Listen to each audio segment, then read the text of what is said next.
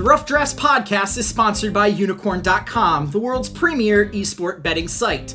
Log on today to bet on all your favorite esports titles at the simple click of a button. Choose your game, choose your team, earn unicorns, and who knows, maybe you'll earn enough to enter to win any number of fabulous prizes, such as Logitech peripherals or CSGO skins in their marketplace. Unikrn.com. Log on today.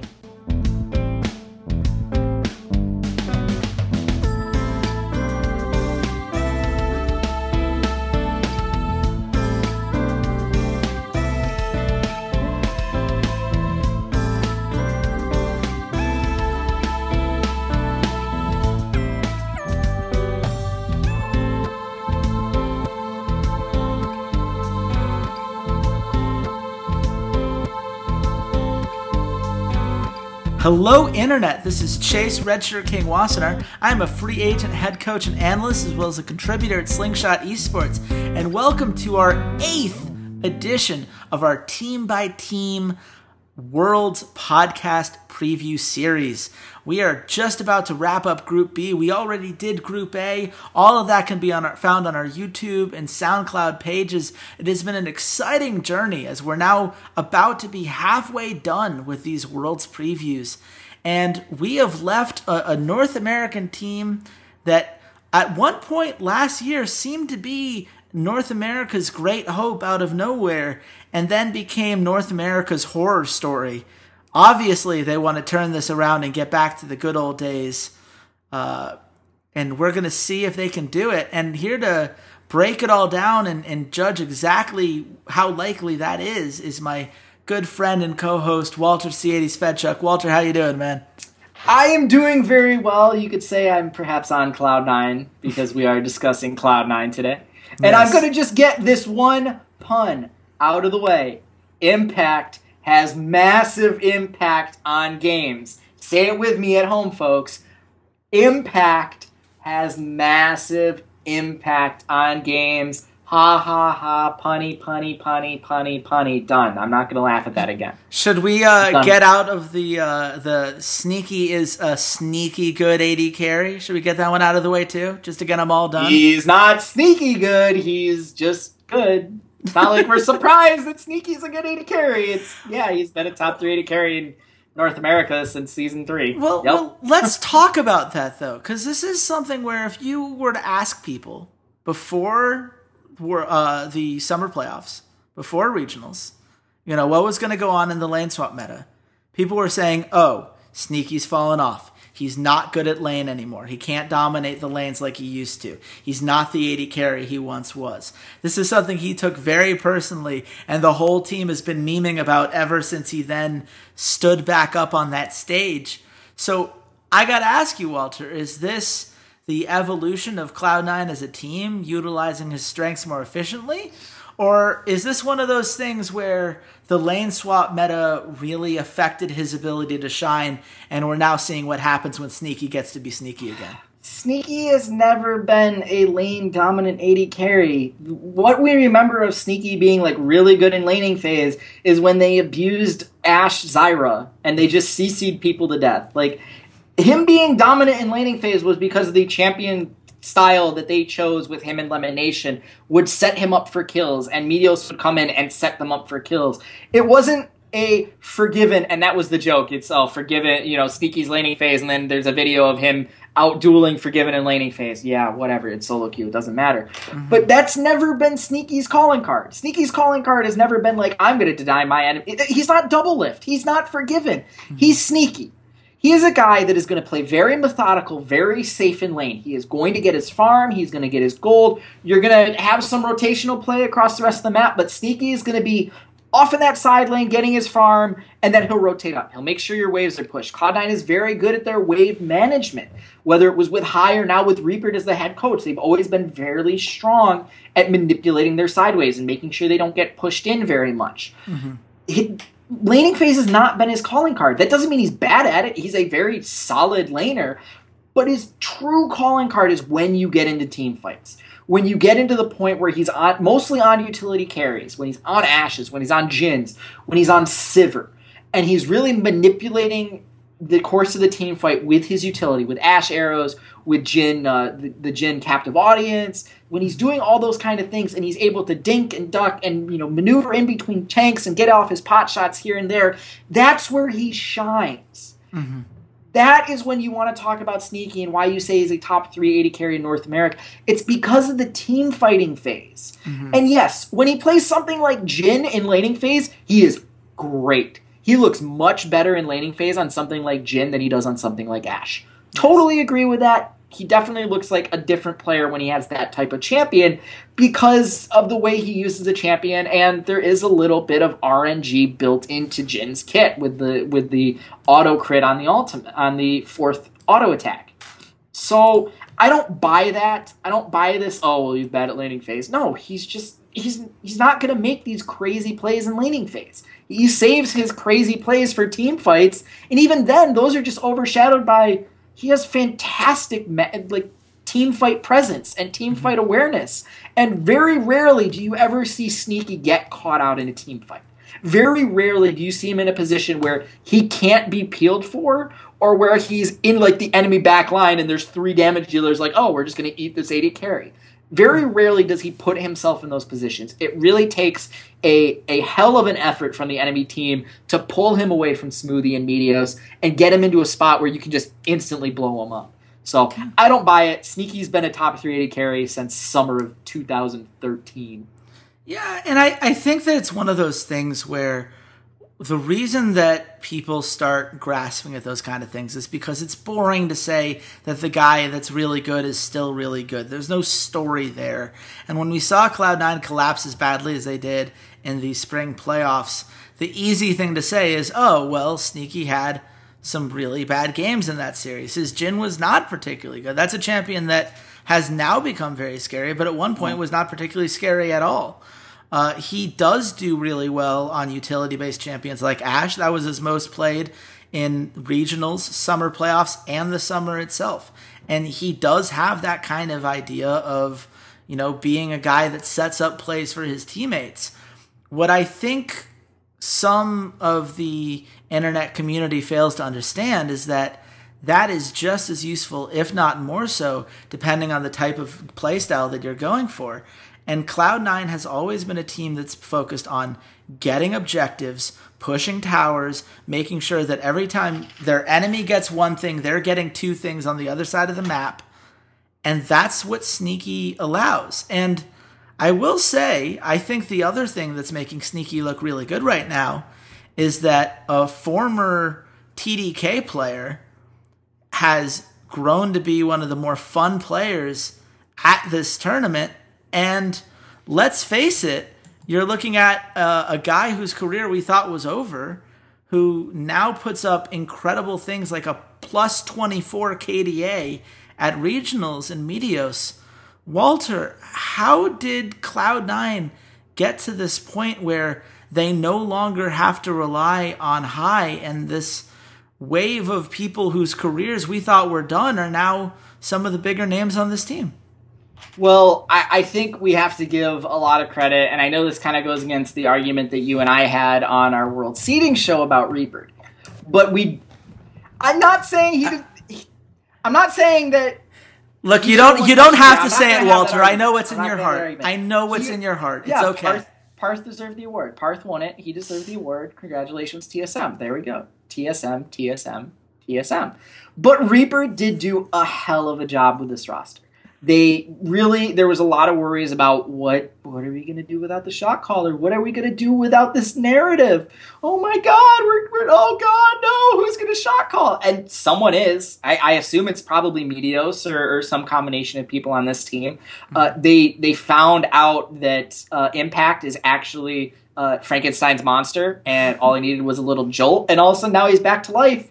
And uh, you know there's two forms to him. There's like there's like mini impact and then there's Mega Impact. and look at that. Mega Impact showed up for the playoffs and for like right at the end of the season. And then he had this little cooldown phase in like the three games that they lost to TSM where he was where his rage bar was, you know, you can't refill it. You have that like, you know, 15, 20, 30 seconds where you like you can't charge it up, so you got to wait, you got to play back, you got to be careful. That was the TSM series where he just mm-hmm. got, you know, like Cloud9 Cloud9 kind of got manhandled. And Impact still played very well in that series and almost won them game three and four.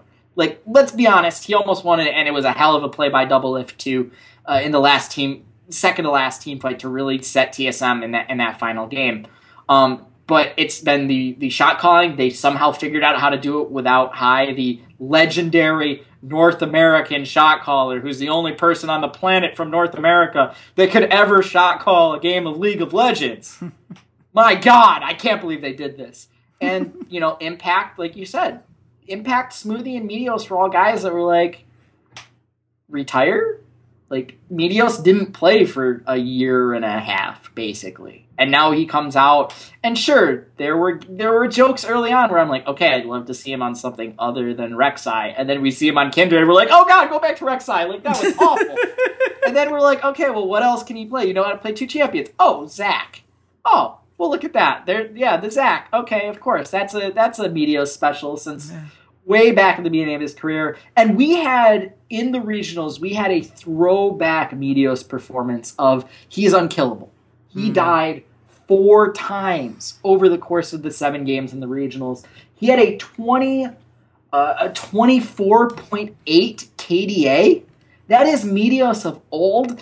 And while it only happened for this, and he was very, very ineffective against TSM he has been inconsistent. It really does kind of remind me of, of, of season five uh, when Jensen first came in as, as the mid laner, where it's just sort of some inconsistency, but he has shown these flashes of Meteos of old, which bodes very well for them because Jensen and Sneaky have just been super solid, consistent mid laners.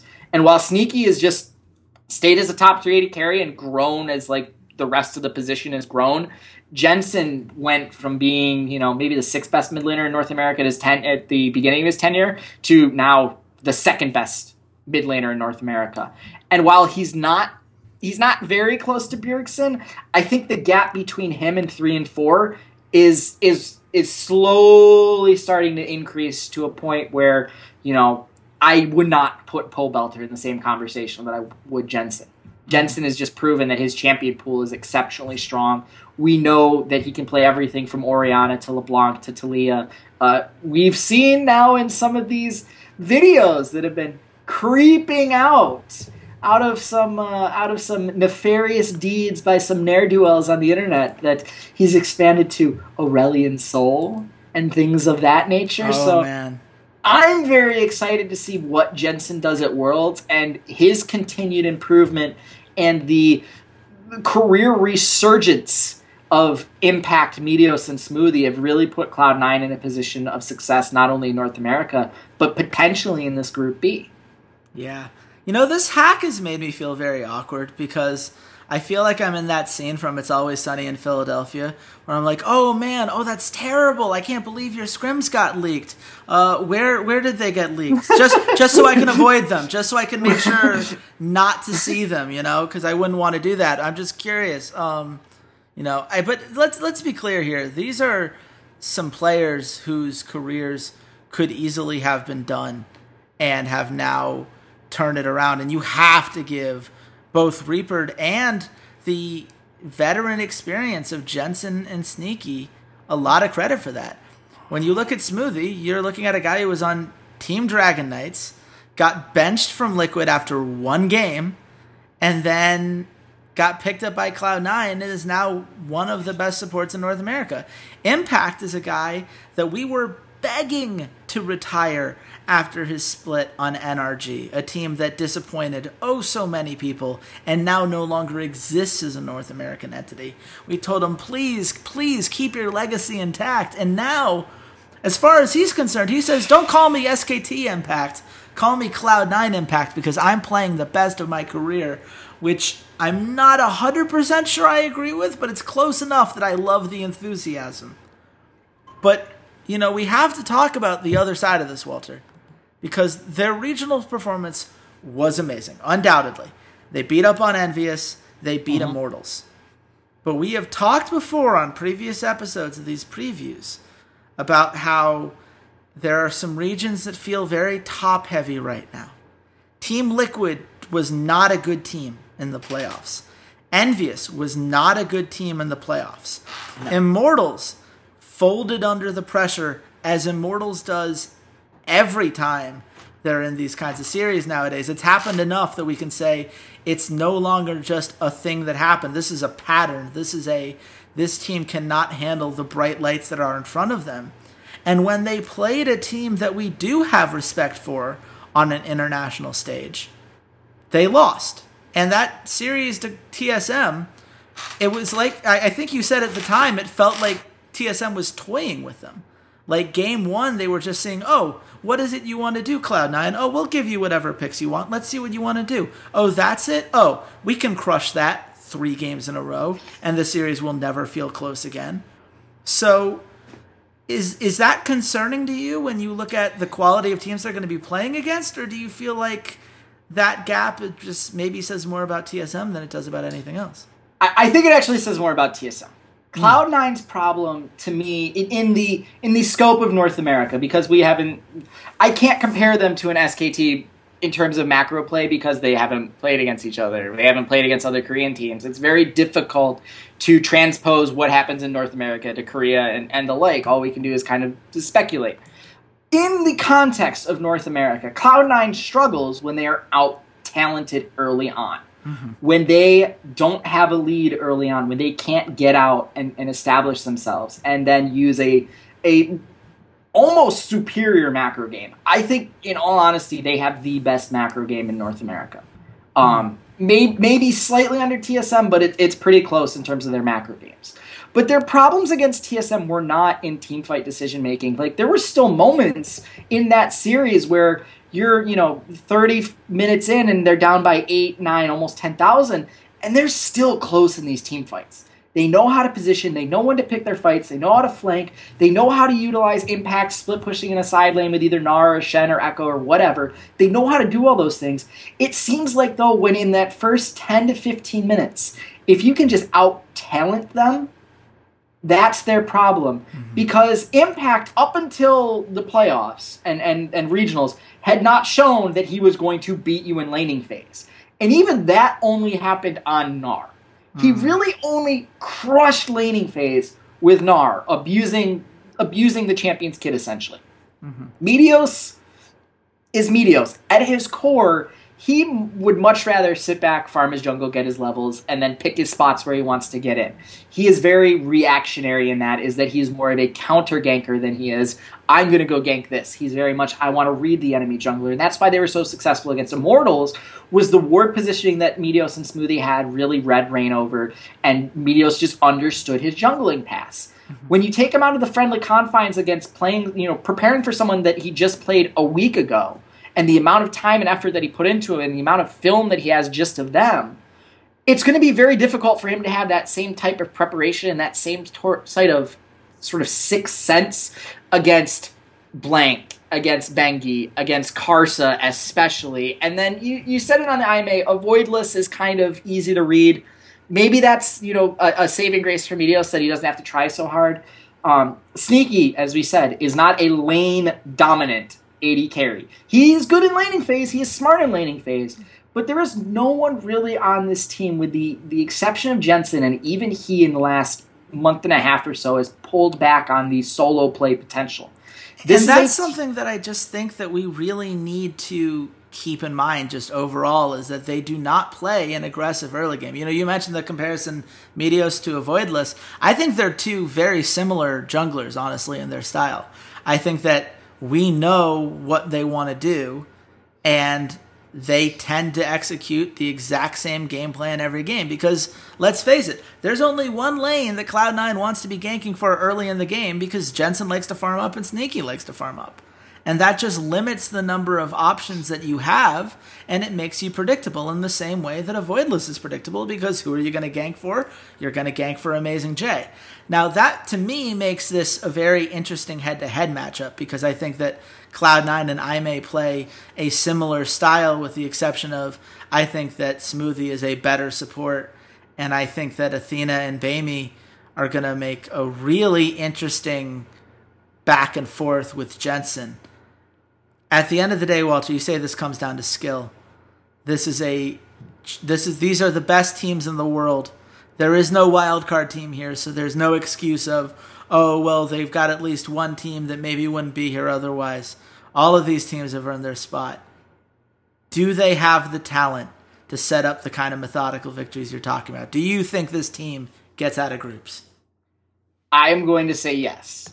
Uh, I think that this team is, is very strong um, in terms of the confines of this group. I think you've pointed out um, weaknesses that both Flash Wolves and, and I may have that can be very easily exploited by Cloud9. Mm-hmm. I think Flash Wolves do have the type of mid laner that could outduel Jensen early on. Um, I think MMD is it's kind of a toss up against Impact. Maybe he can, you know, maybe he can stop the the incredible rolling train that is Impact. Um, Meteos versus Karsa, I'm always going to throw that to Karsa just because he is the he's the guy that's always going to initiate it. He's always going to be the one that's there first to gank, and Meteos I think is going to have a hard time really reading him because Karsa can be fairly unpredictable in his jungle pathing and, and his ganks. Uh, but Cloud9 Saving Grace is going to be the sneaky smoothie into NL Sword Art lane because Sneaky and Smoothie, I think this is a lane that they absolutely could exploit. And this could be a couple of games where we do see Sneaky show off. Yeah, I've got some laning chops. Like I'm not just this guy that's going to sit back, play Ashen Farm. Like, Absolutely. yeah, I can kill this kid. Like, and that will be their saving grace. And you said it on the Flash Wolves podcast, which if you haven't gone to listen to it, go listen to it on SoundCloud or watch it on YouTube right now. Pause the video. All right, welcome back. So you just heard Chase say that Flash Wolves, it's the opposite of last year. They're really good in the early game, but the later you go, the more they start to crumble. Their late game macro decision making is is not very crisp. Uh, so I think against Ime, Cloud9 is just more talented across the board. Um, the only position I think is close is probably Impact versus Amazing J. And again, we'll see. Impact has played against fantastic top laners in North America and crushed them under his tiny, you know, giant feet and made them look small and insignificant. And I've hyped up my boy Hauntzer all all year. I thought he was, you know, the best top laner in North America and even better than Huni. And Impact just took him to town in that series against TSM. So we'll see. A lot of what's going to happen is if teams can shut down Impact because this is harkening back to season three and season four Cloud9 when Meteos was at his best and when Balls was at his best it was you knew Meteos was going to go gank at level 3, level 4 for balls, and he was going to get him ahead, and he was going to come back at level 6 or level 7 for the top laners and get him another kill, and then balls just ran a train down the rest of the lane, and that was it. And Impact has sort of been a similar style the last, you know, three, four weeks. So uh, it'll be very interesting to see, but I think Cloud9 has the best chance out of the other three teams to make it out. Um, but I don't think they have a chance at beating SKT. I think SKT will just roll over them. Yeah, well, this is where I have such a hard time. If you've been paying attention, I said Flash Wolves had a 35% chance. I said I may have a 25% chance. That leaves a 40% chance for Cloud9. So they are the team that I favor ever so slightly. And a lot of that comes down to the fact that I think week one is when Cloud9 looks their best. It's when they really showed off some new stuff last year at Worlds. I think Reaper is going to have some strategies ready to go.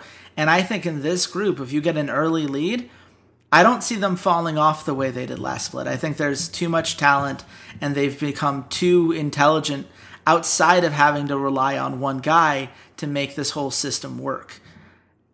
However, I am going to say I think that IMA can absolutely take a game off of Cloud9. I think they're they're in a lot of ways very evenly matched teams. I don't see Cloud9 taking a game off of SK Telecom, whereas I do see IMA or Flash Wolves potentially having that opportunity. And I think Flash Wolves match up really well with IMA. So all these teams are going to be playing each other. This is the situation where I could see a three way tie for that two seed and us spending like three hours watching games afterwards and then they battle into a tie again and you have to coin oh flip it and whatever. It's in play. The each one of these teams has strengths that if they play to their best can be really fun to watch. And I know Group D is the group of death. I know that everyone's talking up how Group D, so many talented teams, so many great things to watch I got to be honest, Group B is the one that I'm most excited for because there are so many different things that could play out. But you know what? Maybe there are other groups that you want to see covered. If you want to see Group A, we've done all those, and we've now finished Group B. All of those you can find on our YouTube channel. Uh, if you just search Rough Drafts Podcast, you'll find that. Uh, if you're on SoundCloud, you can go soundcloud.com slash esports rough drafts. Take those MP3s on the go, always a good thing. We're also on iTunes if you search for rough drafts on the podcast section there. We're going to be doing Group C starting tomorrow. So we're going to be going all in. We're going to make sure we tackle every single one of these teams. And, and Group C is, of course, a, a battle of two teams that one of which I think Walter likes a lot more, and one of which I think is dastardly underrated. Dastardly isn't really the right way to describe it, but I'm going to go with it. Dastardly underrated. It means Dastardly. That, that's what it means now. It is insidious how much people are underrating them. That's my story, and I'm sticking to it. I definitely didn't just forget the word I wanted. But you guys should definitely come back, check all of that out. And if you want to talk to us directly about anything we said, we'll read all the comments. So definitely do that and subscribe and all those fun things. But we also have social media accounts for a reason. I'm at Redshirt King on Twitter. Walter, where can the nice people at home find you? You guys can follow me at C80s underscore LOL, and I really can't wait to talk about one player in that group. I'm Yeah. so. I, and you just cannot hide it. I think that is incredibly clear. You'll have to forgive me for my excitement. But until we talk about the other Greek freak, we'll have to move on. So until then, goodbye, Internet.